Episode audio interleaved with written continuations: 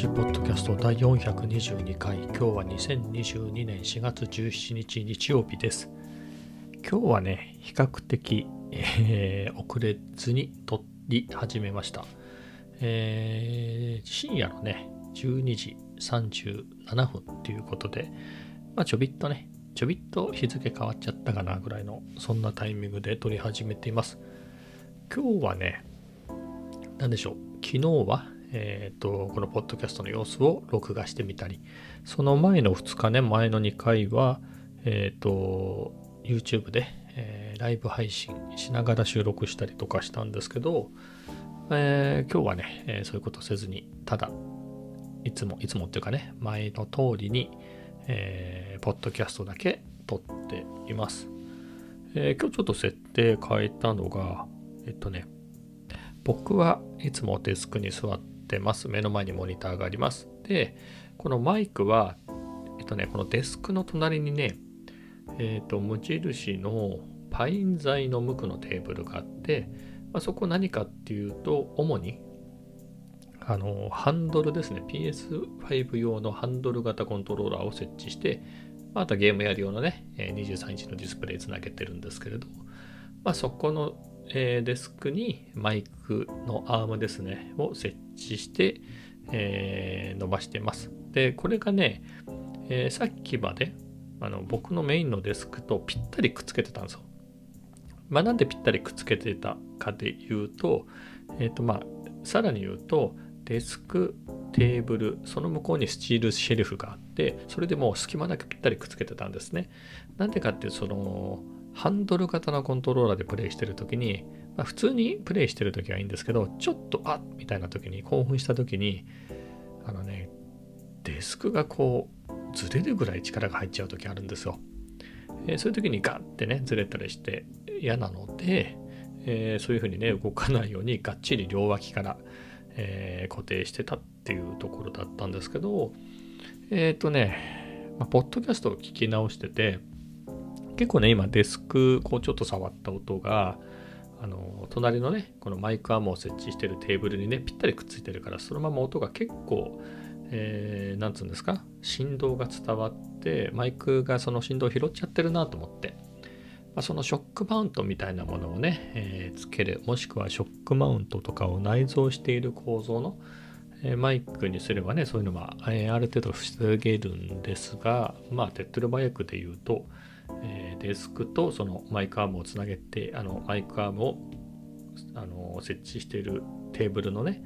間に隙間を空ければ、ま、伝わらないはずだよね多分床経由ではね、えー、振動は伝わりますけどそこまでのね、えー、振動ではないっていうのと、まあ、ちょっとぐらいだったらねあの今 BGM が流れてると思うんですけど、まあ、それで結構隠れるかなっていうことで、えー、いいんじゃないかなと思ってやってます。まあこれもね、まあ、喋りながら聞いてる分には気にならないですけれど、まあ、実際、えっ、ー、と、なんつうんですか、えー、完成したやつをね、えー、聞いてみないと何とも言えませんけど、まあ一旦はこれでいいのかなと思って、はい、ちょっと書いてみました。意外とね、結構ここ何日かのやつ、結構音が気になったんですよ。まあ、前はそれほど気にならなかったんで、それで言うと、あの何日か前にも言いましたけど、マイクアームを、まあ、隣のテーブルにくっつけてたのは変わらないんですけど、前はね、隣のテーブルの奥側にくっつけてたんですよ。それを手前側に移したんですよね。だから余計そこで響くのかなわかんないですけど。はい。なのかなとか思っています。まあこれでね、解決するといいなと。でね、マイク関連で言うと、まあ普通にこうやって喋ってる分にはもう全然、あの、何の不足もないですね。音はね、あの僕はあんまよくわかんないんで、あまあそこそこは気にしてるけど、かといって、そのオーディオね、強い人みたいになんかこう音画とか、そういうのもわかんないですし、うん、音質とかね、あんまりわかんないですよ。ヘッドホンの話ね、ちょっと何日か前にしましたけれど、まあ4種類ぐらいね、1万円以下のヘッドホンというのは使ってないんですけれど、よっぽどあの予備でね、もしもの時用に持ち歩いてる有線のパナソニックのやつが、えー、8000円しなかったやつですけど、まあそれは予備なんでね、それ以外でちゃんと使ってるやつで、1万円以下ってないですね。1万円台のやつがギリギリ、何でしたっけ？最近買ったね、JBL のライブフリー2でしょ？その、あ、で、まあ有線になりますけど、今度はあの、今つけてるね、ソニーの MDR7506 このモニターヘッドホンが1万2000円、1万1000円とか2000円ぐらいですかね。えー、あとは、まあ、AirPods Pro はね、3万ぐらいしたし、あとは、ソニーの WH1000XM2 も、あれは3万なんぼしましたかね。はい、みたいな感じで、まあ、普通にそこそこのは使ってると思うんですけど、まあ、これもね、オーディオの世界ってあの、すっごい、あの、幅広いっていうか、えー、こだわる人は徹底的にこだわるんで、えー、ではないですけど、かといってね、あの、その辺のさっき言ったようなね、1000円ぐらいで売ってるやつとかを使ってるわけではないんですけれど、とはいえ、そのどれもあんまり違いがわかんないっていう僕はね、はい。そんな感じの耳なので、このマイクの音も全然、はい、満足しています。なんですが、まあ、好みで言うとね、あの、こういった音だけ取ってる分には全然これ問題ないですが、絵的に言うとこれほらいわゆるねカラオケマイクみたいな形なんですよ。よりは何て言うんですか？あのあの昔のジュースの缶みたいな形してるやつ分かりますかね、えー、そういうマイクありますよね。ああいう方が見栄えかっこいいなとか僕は思ってるんですけれど、うんえー、それはちょっとね思いますね。これも何だろうあのフレディマフレディ・マーキュリーばりにね、このマイクスタンドの一番先っぽのところだけ持ってこうやる分には、このカラオケマイクもかっこいいんでしょうけどね。こうやって喋ってる分には、うん、喋ってる絵的にはね、なんか YouTuber 的な感じの人もそういうの多いですよね。YouTuber って言わないのか。なんて言うんだろう。そういうガジェット系なんかでね、映像とか、そういうのにこだわってる系の人は、あんまりこういうカラオケマイク型の使ってないですもんね。えー、ああいうのかっこいいなとか思います。そういうので言うと、僕今オーディオテクニカの ATR2100XUSB ってのを使ってるんですけれど、えっとね、AT2035 とかいうやつかな。なんかその、いわゆる、あれ？あれもポップカードついてんのかな？なんかね、ポップガードって言ってこういう息とかね、かかった時に、息とかね、そういう破裂音とかを防ぐやつがあるんですけれど、あの、パパパパみたいな。えー、そういうのを内蔵してる気の利いたやつがあるんですよね。で、かつショックマウントも内蔵してるやつがあって、まあ、そういうの手軽でいいよね、みたいなのは思いますね。見た目もいいし。はい。まあそんなことを思ってね、いつだったかもうそれいいなと思って思ったんですよね。多分モニターアームを買った時かな。モニターアーム買った彼にはそういう形のやつの方がかっこいいかな。気分が出るかなみたいな。はい。そんなこと思いましたけどね。まあ、とはいえね、えー、今すぐってほどではないですかね。何せ音質に全く 不満がないので、はい、これはこれでね、良いかなと思いますけれど。うん。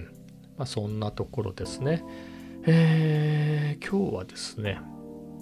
まあ、本題っていうか、まあ、いつも本題はないんですけれど、あの、Vlog は完成させましたね。昨日、3時ぐらいまでやってましたかね。その段階では完成してなかったですね。このポッドキャストでも言いましたけれど、その、もうちょっとね、あの、照明、えーと、アプチャーのアマラン COP60X、まあ、これのレビュー的なやつのパートを入れてっていうのをやってたんでね。えー、なので、今日起きてから、えー、完成させてみたいな感じだったんですけど、だよな。確かそうだったと思いますね。はい。それで完成させて、えー、公開しましたね。やっとこ。なのでもう前半、あの、先週、銀座に出勤した時のパートがあって、で、後半がもうほぼアマランですね。アプチャーの開封して、あとは昼間部屋で使ったらこうでした。夜、えー、部屋で使ったらこんな感じでしたみたいな、えー、のを、えー見せてっていう感じでしたね。だから今回ね、これいつぶりかなっていうぐらい、え、ー、と、猫が登場しないかったですね。あのー、1週間入ってないんですよ。あの、前回の、その、今回123本目なんですけど、122本目と、多分1週間間空いてないぐらいで、もう猫のやつは出し惜しみせずに全部、前のやつにと入れちゃったので、かつね、その後雨が2日続いたりとかしてて、えー、ということもあり、あ、だからあれか、先週で言うと、まあ、銀座に出勤してましたよね、と。で、さらに2日雨でしたよね、と。まあ、みたいなところもあって猫取ってなくてですね。うん。まあ、そんな感じでしたね。今回久しぶりに本当猫がないと。えー、まあ、カフェ散歩の様子もそんなに入れてないですね。まあ、銀座、だからおまけぐらいで、えー、ちょっとリベルテに行きました。あと子供と、あれか、息子とコメダに行った。まあ、その様子を入れたぐらいでしたかね。はい。そんな感じの珍しい構成でしたね。まあ初速なんですけど、良くないですね。やっぱアプチャー自体は人気だと思うんですけれど、まああの照明自体がまだまだそんなに有名じゃないとかいうのもあるんですかね。本格的な人にとっては物足りないのかもしれないし、まあ、あんまりないですね。うん。ちょっといまいちでしたね。まあ例えば同じようなレビュー系で言うと、それこそ今ね、耳にしてる MDR7506 ソニーのモニターヘッドホンなんてね、12月に公開しましたけど、結構人気でね、えー、見てもらいましたね。まあこれは、v、YouTube がどうのこうのっていう、そういうのをやる人がっていうだけじゃなくて、音楽好きの人が聞いたりもするから、まあそういうところで見られたんでしょうね。うん。まあ、なので、アマランはあんまりこれで見るっていう人もね、ただね、あのアナリティクスによると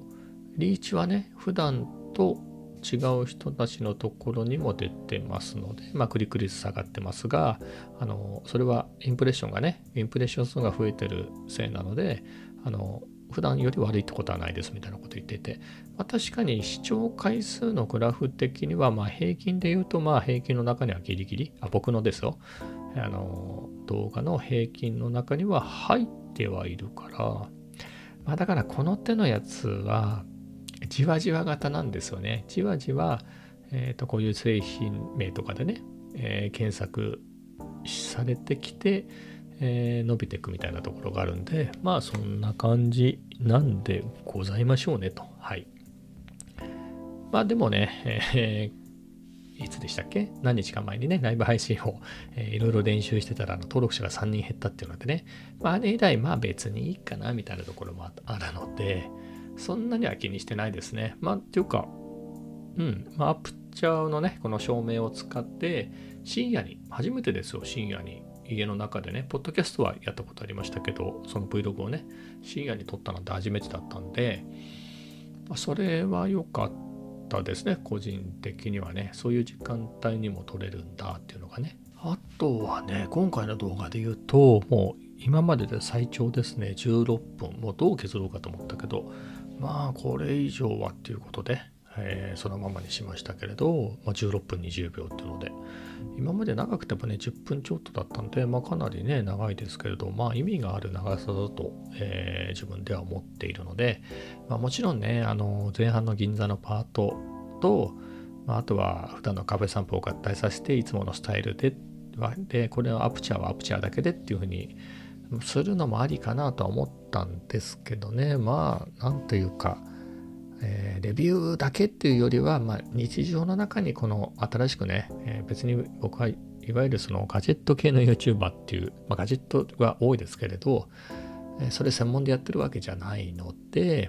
まあくまでもね日常の Vlog、まあ、その中に日常の中にね、えー、こういうガジェットを買ったっていうのがね入ってるだけなのでまあ今のところはこれでいいのかなとあえて分けないで。はい。なのでちょっとぼやけるところはあるんですよね。アプチャーでいくのかあのなんだろう。あの北京ですね。北京。あ餃子の北京。銀座の銀座インズの餃子北京で食べた餃子とラーメンのねランチ。あれをメインで行くのかで、どういう層に見られるかって変わりますよね。YouTube のおすすめもね。えー、なのですが、まあ、アマランということで。まあ、誰かのお役に立てるかなっていうのもあったんですよね。あの、お役に立てるっていうのは、そのもうちょっとね、高めの、まあ、これも僕にとっては高いですけど、多分、これが高いって感じるぐらいの層ですよね。まあ、僕も含めて。まあ、安いといえば安いですからねもっと本格的なのっていくらでもあって高いのあるからまあでもかなり手の届きやすい、えー、値段でねかなり、えー、こなれてきた値段のものなんでね、うんえー、そういうのがあるので、えーと、そういう照明に興味がある人がね、まあ、僕みたいな、えっ、ー、とあんまりその初めて買うような人がね、えー、使ってみてどうなのっていうのはね結局なんだろうもう本当にねもっといい照明をバンバンいくつも持ってるような人もレビューされてますよ。でいやそれはそれで信頼できるレビューもあったし、まあ、僕も参考にしたけどなんつうんですか？まあこれもちょっとした、えー、時に便利に使えそうですねみたいな、まあ、自分はもっといいやつ持ってるんでまあそう考えればこれも割り切れば使えますよみたいなね。やんわり言えば。こっちはねあのちょっとした時じゃなくても全部いつでも使う気満々じゃないですか。そういう視点で使えるのかっていうところが大事なんでね。うん。だからそういうもっといいものね、もっと張り切った本格的なものを持ってる人からすると、なんかあれが足りない、これが足りないっていうのもあるのかもしれないですけれど、やっぱ同じようなね、僕と同じような感覚の人、みんながみんなね、あの、こういうもっとアマランのね、60やつよりも時200とか、えー、そういうのの、しかも、あれも同じワット数でも高いやつなんですよね。あの、だから、100ワットでも3万ぐらいで買えるんですけど、アマランだと。アマランじゃなくて多分アプシャーでももっと上のやつだと、まあ、1桁変わってきちゃうんですよね。そういうのを3つぐらいいっぱいやってますとか、で、そこにもうばっかでっかいあのソフトボックスとかくっつけてますとかね、えー、みたいな、それはどこに置くんだよと。この6畳の部屋のっていうのはね、えー、普通の感覚じゃないですか。なのでまあ僕みたいな感じで、あの自分の部屋でね、えー、別に専用のスタジオがあるわけでもなく普通の部屋でね普通の寝泊まりしてる部屋で撮るっていうスタイルの人っていくらでもいるじゃないですか。そういう人にとってどうなのと。まあ同じようなね、えー、感覚で。まあ同じようなのかこいつでもこいつって僕のことですよ。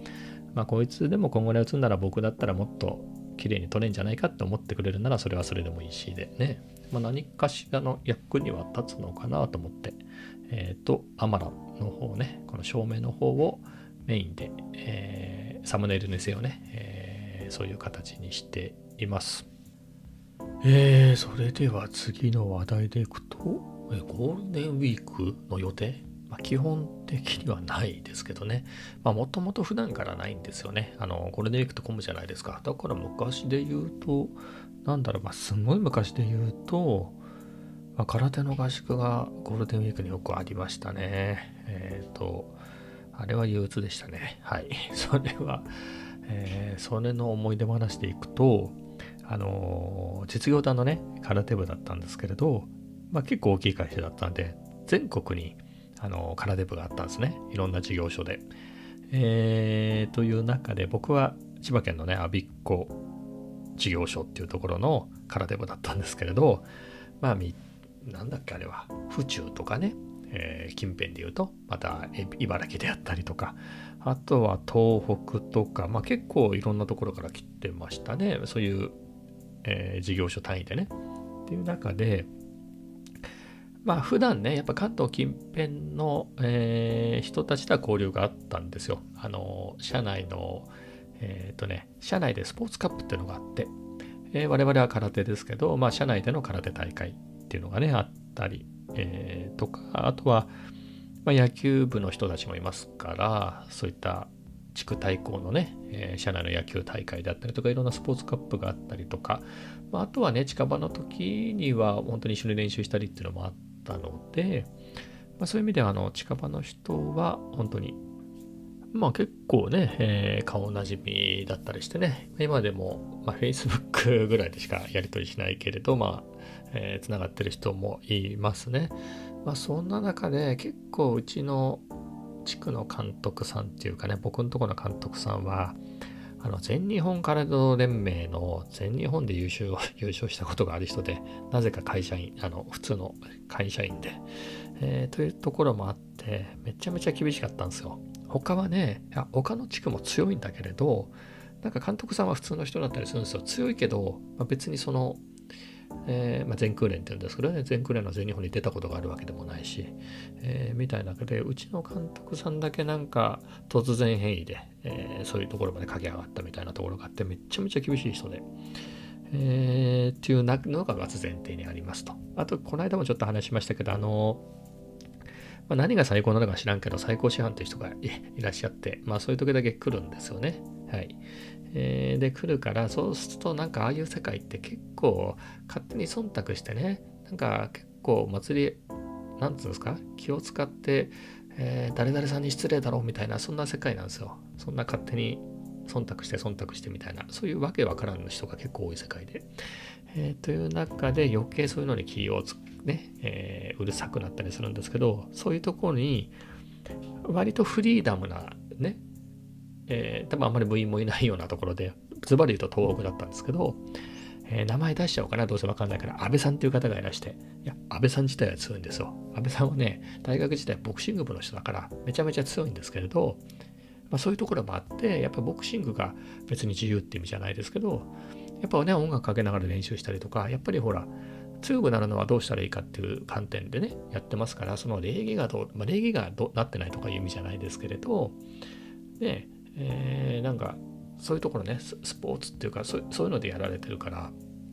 合理的ですよね、そういう意味では。えー、という中で、空手って例えばほら、あのなんとなくイメージつくでしょあのついたり蹴ったりするときに「えい」とか「お」とかほらねあの気合って言うんですけどあれ入れながらやるんですけれどそういう中で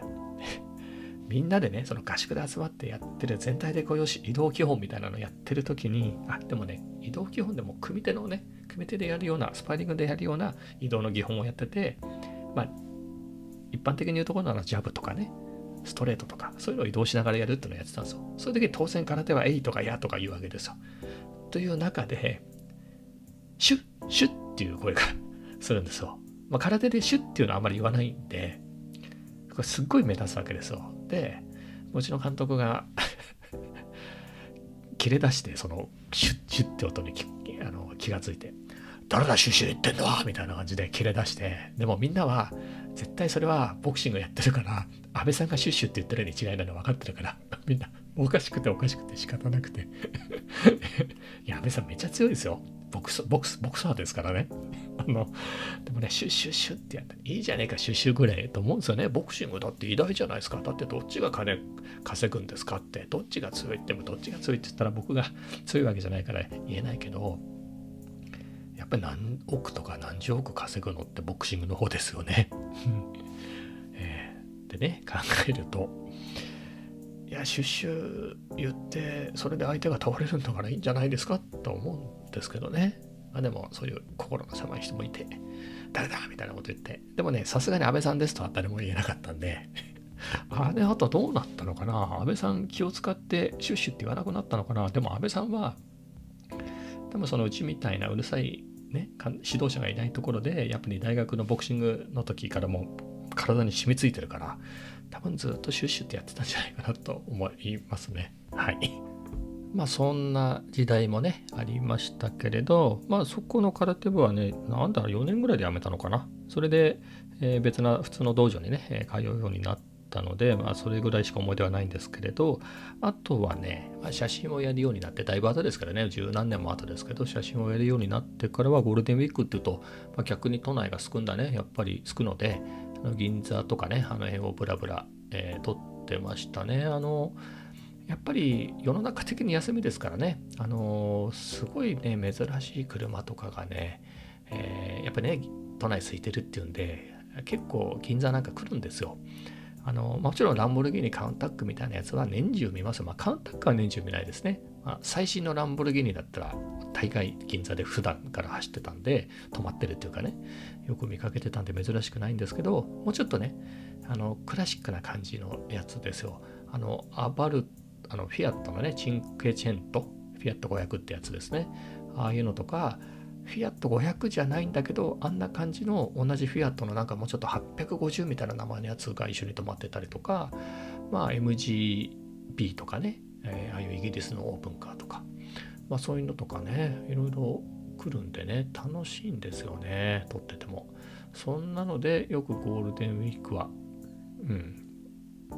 写真撮ったりしてましたね。だから旅行は行かなかったですね。混みますからね、旅行は。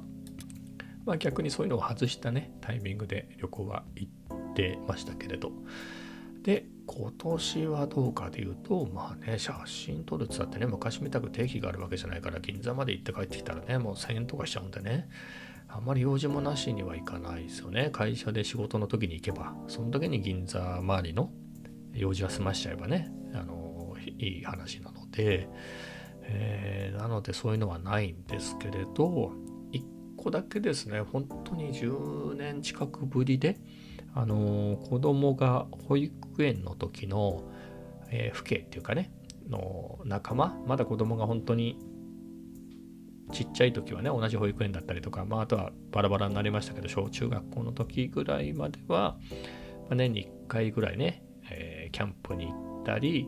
みたいな誘ってもらってね、えー、やった人たちがいるんですけどそこから久しぶりにどうかっていう声がかかっておいいねっていうことでねえー、じゃあ行こうかっていうことで。えっ、ー、とね、キャンプとかではなくて、どうやらピクニックらしいですね。なんか僕が直接その連絡してるわけじゃないんですけど、奥さんがね、えー、連絡してましたけど、なんかグループ LINE 的なのがあって、え、そこで、なんだろう、あの、各自お弁当持参みたいな感じになってたそうなので、まあ、バーベキューとかでもなくて、本当にピクニック、まあ、場所を取らなくて、場所っていうか準備とかいらなくていいですよね。準備ってほら、バーベキューとかやるってなるとね、肉買ってきたりとか、まあ、いろんなありますからね。まあ、そういうのなしなので、まあ、どこでやるんだっけかな。21世紀の森美術館じゃなくて何でしたっけ ?21 世紀の森みたいなとこありますよね。松戸に。まあ、あそこでやるみたいなこと言ってね。場所取りがどうとか言ったから、まあ、何でもなくね、あそこ広いですからね。普通の芝生のとこいっぱいあるから、まあ、そこで勝手にやりましょうっていうことなんでしょうね。うん。まあ、久しぶりに会うので、まあ、本当はバーベキューとかの方が良かったですね。別にバーベキュー食べなくてもいいんですけれど、あれ、ああいうの撮ってみたかったんですよね。それかって言われたらそれですよ。ピクニックはあんまり映えないですよね。やっぱりほら、肉とかジュージュー焼くやつとかの焚き火みたいなね、ああいう火っていいですよね。あれやってみたかったんですけどね。まあ、それはないみたいですけれど、まあ、それはそれでって感じですかね。となると、レンズはどっちかな？バーベキューだったら、まあ、別に 20mm でよかったかなと思うけれど、21世紀の森で別にバーベキューもやらないんだったら、タマロンの方が遠く撮れていいのかな？遠くも近くもね。まあそこ悩むなでも結構でかくて大げさになるして、うん、まあまあもうちょっと先なんで、えー、いろいろ考えたいと思います。はい、楽しみですね。もうだって、あの、中1、子供が中1の時に、あの、清水公園？清水公園が、のキャンプ場がリニューアルしたかなんかで、結構ロッジに泊まったんですけど、まあそこでみんなで会ったのが最後なんですよね。確かそれが最後だから、もう8年ぶりですかね。確か2013年。もうちょっと後だったっけかな。確か中1の時で、それが何年か覚えてないけれど、うん、まあ2013年とか2014年とかだった気がするんですよね。えー、そんな時だったので、まあ、基本的に子供と同い年の、ね、同級生つながりだから、まあみんなも二十歳とかになって、まあそこで兄弟がいる人もいましたからね、あのお姉ちゃんがいたとか、一つ違いのお姉ちゃんがいたとか、そういう子たちが来るのかは知らないけど、もうみんなすっかり大人になってますよね。もう全然会ってないからな。まあ子供が来るかどうかわかんないですけどね。うん。いやまあそういう意味でもね、まあ、お父さんお母さんたちは大して変わんないと思うんですよね。あの、まあ僕と同世代の人もいれば、まあもうちょっと若い人もいますけれど、まあ基本そんなにね、変わんないと思うし、僕なんかも変わんないですね。会った時からこう、ツルツル頭なんでね。えー、相手も特に驚きはないでしょうね。まあその会った時期によってね、僕太ったり痩せたりしてるから、まあでもそんなに、まあ、老けたねとは思われるかもしれないですからね。うん。まあ50代ですから、はい。まあ特にその辺は変化ないかな。うん。まあ、楽しみですね。えー、撮影が。撮影って言ったって顔とか映さないですけどね。まあだから、うん、まあね、なんか焼くといいんですけどね、焼かないのか、みたいな。はい、まあ、そんなところです。まあちょうどね、30分ぐらい話したので、今日はこの辺で終わりたいと思います。それではまた明日。